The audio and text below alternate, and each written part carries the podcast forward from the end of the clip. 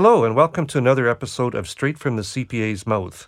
This episode is the first in a special two part podcast about taxes. I'm Gordon Turtle with CPA Alberta, and I'll be your host for these two episodes. I heard that futurecasting is an essential tool for long-term business. According to a recent poll, 48% of Canadians say they are $200 or less each month away from financial market is down again?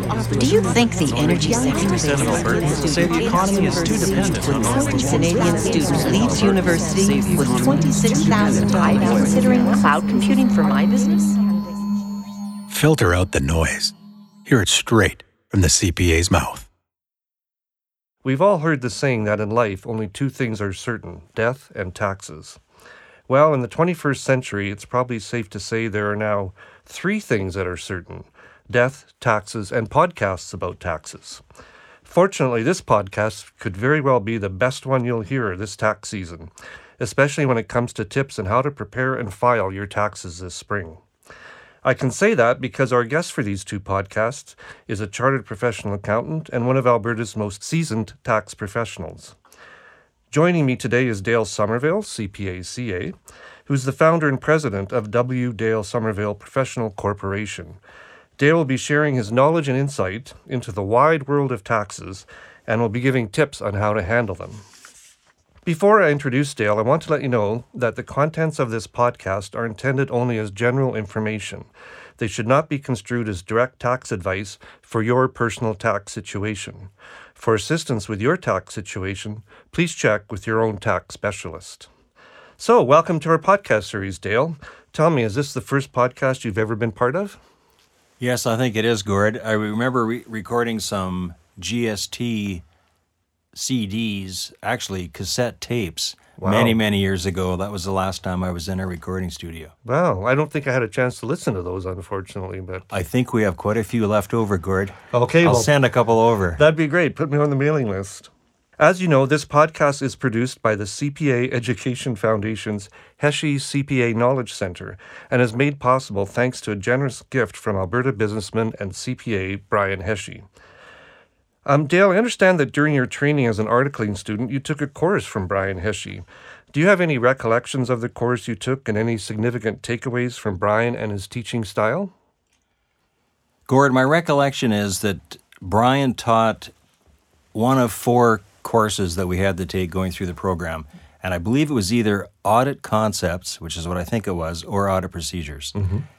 My recollection with Brian and his teaching was that he instilled in us the importance of being skeptical and not believing it just because it was a number on a page. Hmm. So I think that's where the saying, does this make sense, came from. Hmm. And we use the does this make sense at the office every day. And uh, I think I can attribute that back to Brian. Well, that's great to hear. He's definitely made an impact on a lot of uh, CPAs and other people over the years. So we're really uh, proud to be associated with him. So now let's uh, turn our attention to uh, taxes. It's tax season in Canada. I know that every year there are a few changes in tax laws and deductions and all that other kind of stuff. So we've got a number of questions we're going to run through with you, uh, Dale, in this first part of the podcast. And um, I understand, generally speaking, that taxes are a pretty complex topic. Is that true? Gord, it's a great question. Yes, you're correct. It's complicated. I just brought along the most recent version of uh, the Income Tax Act, and I checked. It has 2,458 pages. And I'm referring to the Practitioners Income Tax Act 55th edition, edited by David Sherman. Uh, also notable was that this year's federal income tax and benefit guide for people preparing their 2019 income tax returns it comes in at 55 pages. Hmm. So if anybody thinks it's simple, it really isn't. Wow. I'm going to put this income tax act on the floor so I don't stub my. there we go. Wow, that sounds uh, brutal, Daryl. Um, I'd like to ask you to provide our listeners with some tips for preparing their own returns and also organizing their tax related information if they're making use of a CPA tax professional to do their taxes for them. Gord, the first thing I'd like to mention is that the uh, tax department employs a matching program. So they receive information slips from anyone that issues them, so banks, employers, trust companies, and so on. and they compare what they've received with your social insurance number to what you've put on your tax return. So completeness is one of the most important things when you're preparing your tax return. If you omit something, the matching program will catch it and it will result in a review of your return and possibly a reassessment. And if you're doing this on a recurring basis, you are subject to some penalties that are quite onerous. So I knew that I, I figured there had to be a way that they would know whether you were submitting everything you had, and that's how they do it, eh? Correct. Yeah, interesting. Does the CRA focus on in, on an individual's revenue or his or her expenses? Well, of course, revenue drives the bus. The government wants to make more revenue, and uh, so their focus is on the revenue side. They're not making sure that you've deducted all the things you're entitled to that's up to you, the taxpayer, and we can probably talk about that a little bit later. So their their main focus is on the revenue side. Another thing to consider is the retention of documents that you've used to prepare your income tax return. You should keep copies of all the documents you used in the event your return is reviewed by the tax department. And if you're using a CPA tax preparer, you should hang on to receipts you've received throughout the year and go over them with your CPA to determine if any of them might result in a deduction or a tax credit. So, what kind of receipts are you talking about? Like, uh, obviously, you know, if I buy a car or something, do I need to save the receipts for tax purposes? As a general rule, always keep the receipts. Hmm. And at the end of the year, you can go through them with your accountant and determine which ones apply to that taxation year. But some of the common receipts would be, uh, for example, your receipts for RSP contributions, uh, charitable donations, medical receipts, political donations, and if you're self-employed or uh, or a commissioned salesperson, keeping track of your vehicle expenses, office and the home expenses, um, anything to do with running your your business. You want to retain those so that at the end of the year you can put together a statement of your operations and include that in your tax return. Good to know. Um, what should a taxpayer do to make sure they've included all their information slips on their income tax return? Well, CRA has a service called CRA My Account, and that, that's used. You can use that to verify that all the slips that you've included are the same ones that the tax department has. One caution is that the longer you wait towards the end of April, the more likely the tax department will have all of the information. Deadlines for filing information slips, T4s and T5s, it's the end of February, which I think is March 2 or something this year. Right. And for T3s, which is allocations of trust income, so a lot of investors receive T3s, the issuers aren't required to send those out until the last day of March. So it really jams up the tax preparation uh, process for those of us that have a number of clients that are investors. So if you are trying to see if you have all your slips and you're doing that at the end of February, chances are none of the T3s will be loaded up yet. Hmm. Well, you mentioned CRA My Account. How do you how does a person register for that? Well, you contact them, and you can do that by telephone. You provide them with some personal information like your social insurance number, the day you were born, your postal code, and then they'll ask you about one or more amounts that you entered on your last income tax return. So you need to have a copy of your return at hand. And to register, a return for one of these two years must have been filed and assessed. So you you can't have a return that you haven't sent in yet.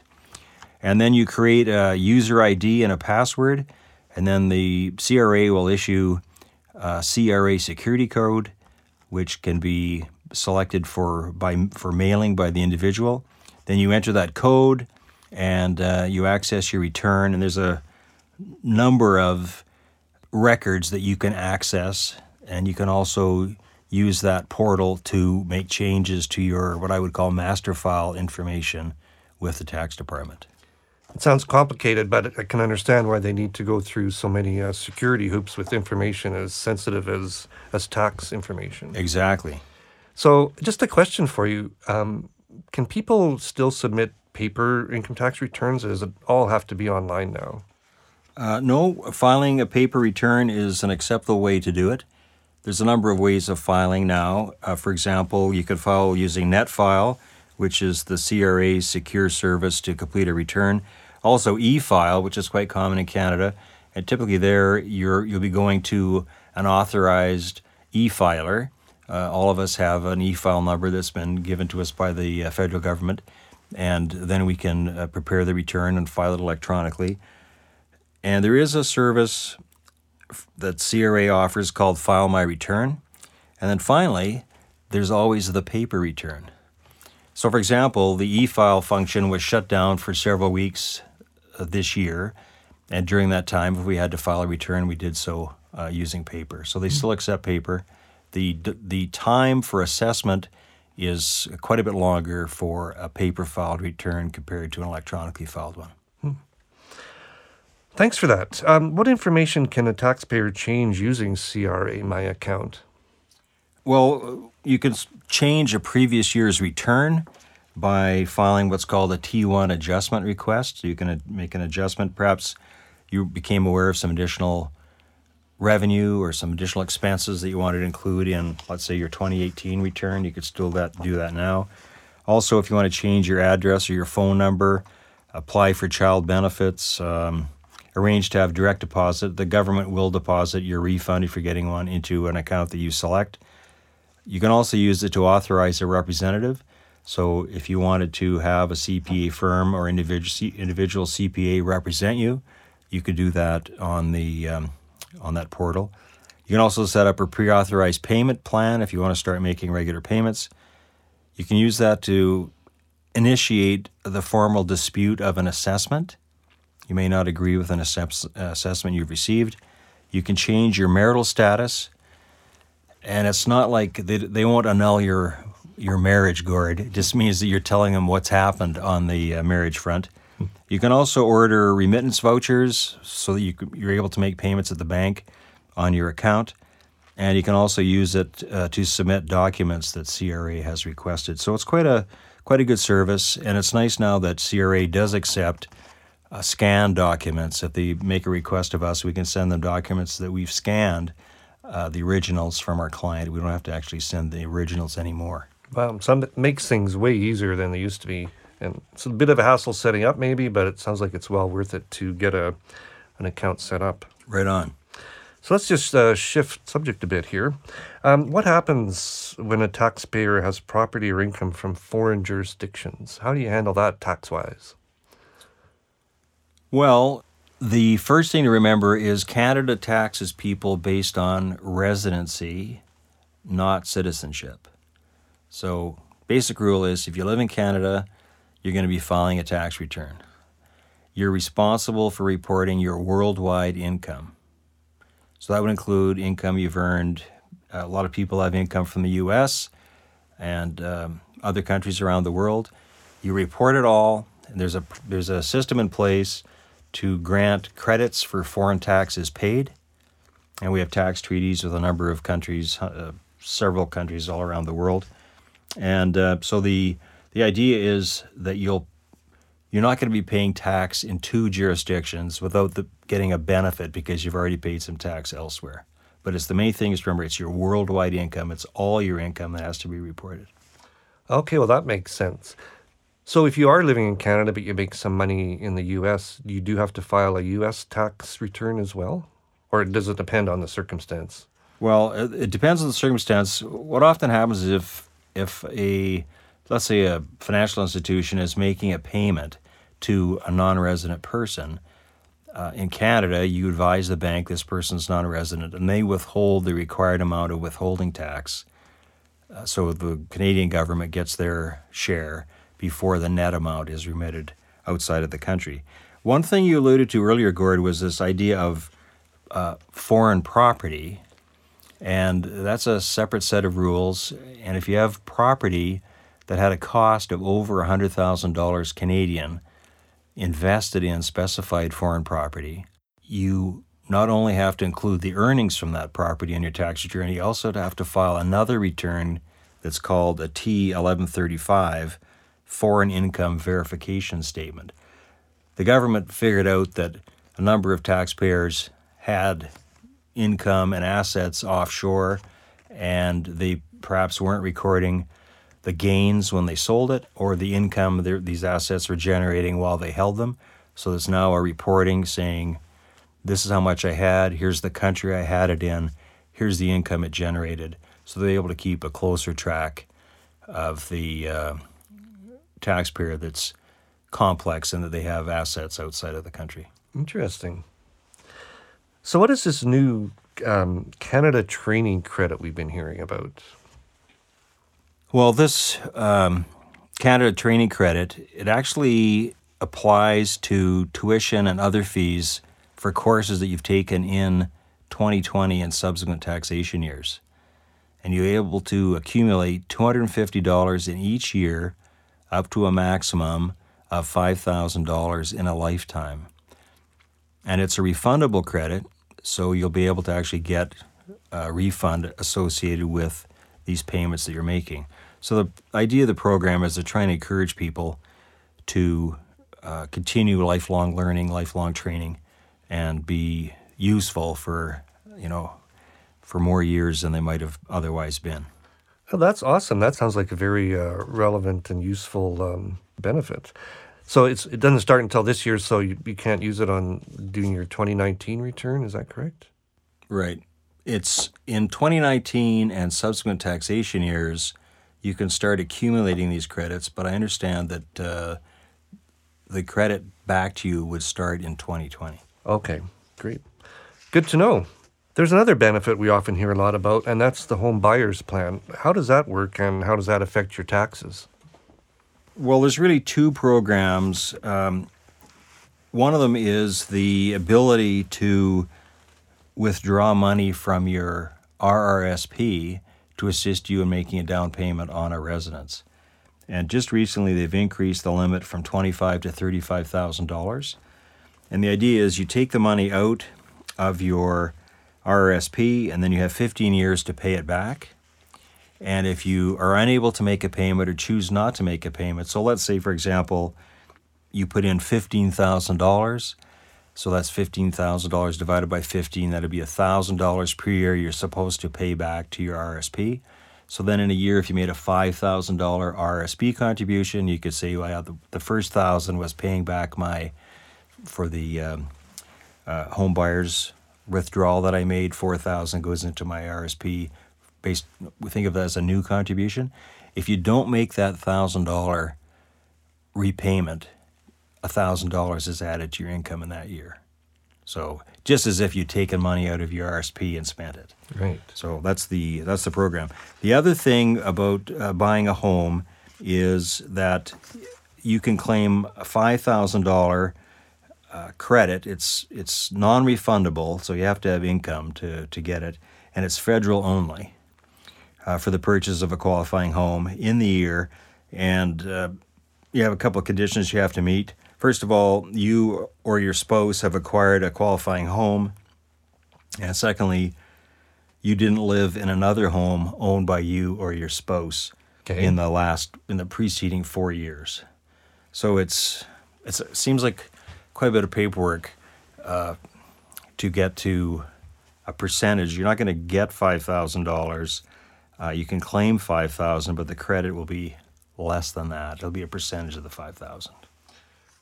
Okay, so just to follow up on that, with the home buyers plan, is that only if you're buying your first home, or can you use it for any homes? Do you know? Well, for the credit, you couldn't have owned a home in any of the four preceding years. Okay. And when you're taking money out of your RSP, you have to gone through a four year period of not occupying a home owned by you or your spouse. Got it. So they're just trying to, they're awarding that, if you will, on a once in a while basis to try and get away from people trying to catch it every year. Yeah. Yeah. Okay, so that keeps uh, flippers from getting involved. Right. Let's turn to another subject that we often get a lot of questions about, which is what medical expenses can a taxpayer receive a credit for? Gord, the list of medical expenses is long and complicated. Hmm. And we all have lists at our office. And most things that you would think about, for example, uh, prescription glasses, dental work, prescribed drugs, braces on your teeth or on your legs. Uh, there's a number of things that uh, would fall into that category. And there are some more exotic uh, things that uh, fall onto that list. But the idea is that you can claim these medical expenses. And there's a one little test that I like to mention. The first thing that happens is once you've added up all your medical expenses, you can only claim them to the extent that they exceed uh, the lower of 3% of your net income and for 2019 $2352 so it's not starting at dollar one. And uh, so once you've done that uh, and of course you can find the eligible medical expenses. That long list is on the CRA website. So for example i think if you're celiac you can claim some of your uh, gluten-free food. Um, there's a number of very very specific uh, items that uh, you may be eligible for. And it's worthwhile to go down that list because perhaps one of your family members, maybe one of your parents or a sibling, has some uh, issue and they'd be able to, to obtain a deduction. So a parent could claim that on behalf of a young child? Yes, medical expenses. Uh, so in, in, a typical family unit, two spouses and uh, with children, uh, you'd generally have the person with the lowest income the parent with the lowest income would claim the medical expenses for the whole family. Oh, okay. Another thing to remember just before we move along, Gord, is that medical expenses is for any 12 month period ending in the year. So if you think about it, if you had a bunch of orthodontic work in December and then a bunch of new glasses in January, you'd love to get those together because they would help you exceed that threshold. Well, if you've been paying attention, you could perhaps decide, okay, I'm going to include everything for a 12 month period ending March 31, 2019, because it picked up those expenses from the end of 18 and the expenses at the beginning of 19 and increase your credit by doing oh, that. I did not know that. I don't think I've ever claimed medical expenses, but I'll have to look into it. Well, of course, if you have a medical plan or a, um, extended health plan at your place of work, normally there's going to be a premium that you pay which would form a medical expense. And then often there's a copay. So, for example, for uh, orthodontics, the plan might not cover all of the orthodontics fees, it might only be 50% or 80%. Remember that that copay, the amount that you're paying, also qualifies as a medical expense. So you can you can you want to make sure that this would be an example of a receipt to take with you to the professional tax preparer because often the you know a life insurance company will give you a statement saying, here's how much you claimed, here's how much we're going to cover, here's the amount we're not going to claim. Well, it's that not amount that we want to put in with your medical expenses. Hmm, interesting. So you don't want to miss those. Yeah. Um, so when when will I get the slips that I need for filing my return? I know there's deadlines for T4s and RSP receipts and all the rest of that. Are they all under the same deadline, or or how does that uh, work? Pretty well. We discussed earlier about the um, some of the slips, like T4s that, that reports your employment income, those are supposed to be uh, mailed no later than the end of February. Same with T5 slips. T5 slips report interest income, dividend income, royalty income. Those should all be in the mail uh, to you by the end of February. And then T3 slips, as we mentioned earlier, they have to be filed it's not three months. It's actually 90 days from the end of the year. So that's March 30th. What's the T3 again? T3 is reporting trust income, uh, allocations uh, from trusts, and a lot of mutual funds fall into that category.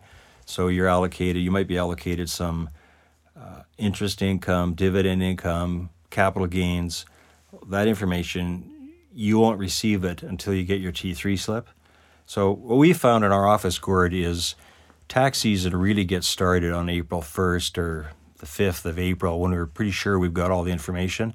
And I feel sorry for our clients that are anxious to get their return filed, uh, get their refund, or find how much they owe, but we're not sure we have all the information. Uh, we know if they've had a lot of T3s in the past, we have to wait. And we've I know there's been some task forces with banks, uh, and other reporters working with the tax department. But it's just the way it works. They need that extra 30 days, and so I think that's the system we'll have forever.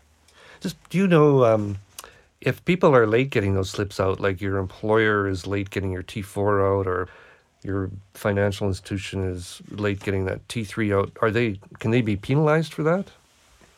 Yes, there are penalties for uh, filing late, and I just gave a presentation on this conveniently a couple of days ago, Gord. And the fines, it's on a per slip basis. So they treat each slip as a return. And the minimum fine is $100 and the maximum fine is 7500 Per slip. Wow.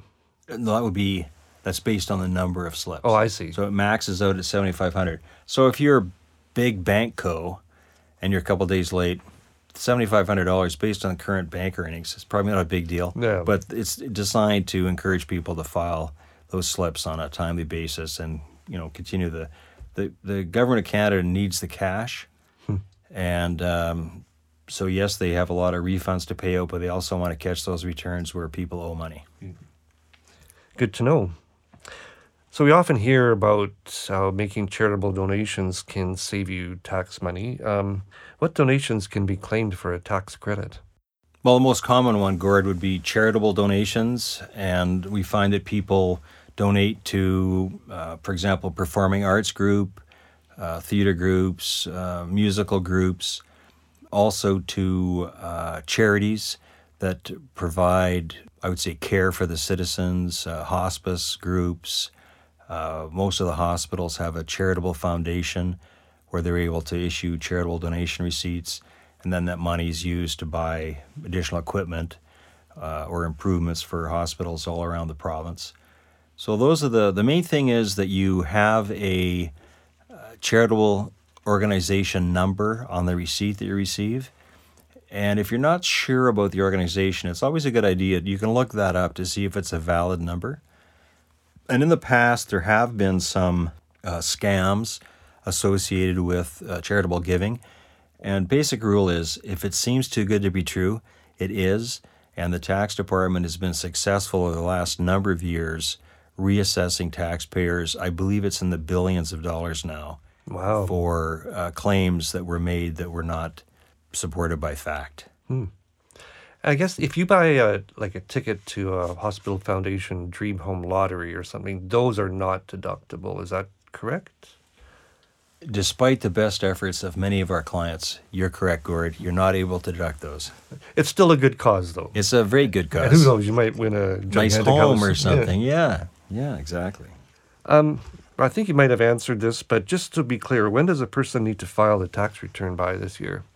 Well, of course, there's more than one rule, Gord. Oh. For the average person, your return is due on April 30th. So that means delivered to a tax service office or postmarked April 30th or earlier.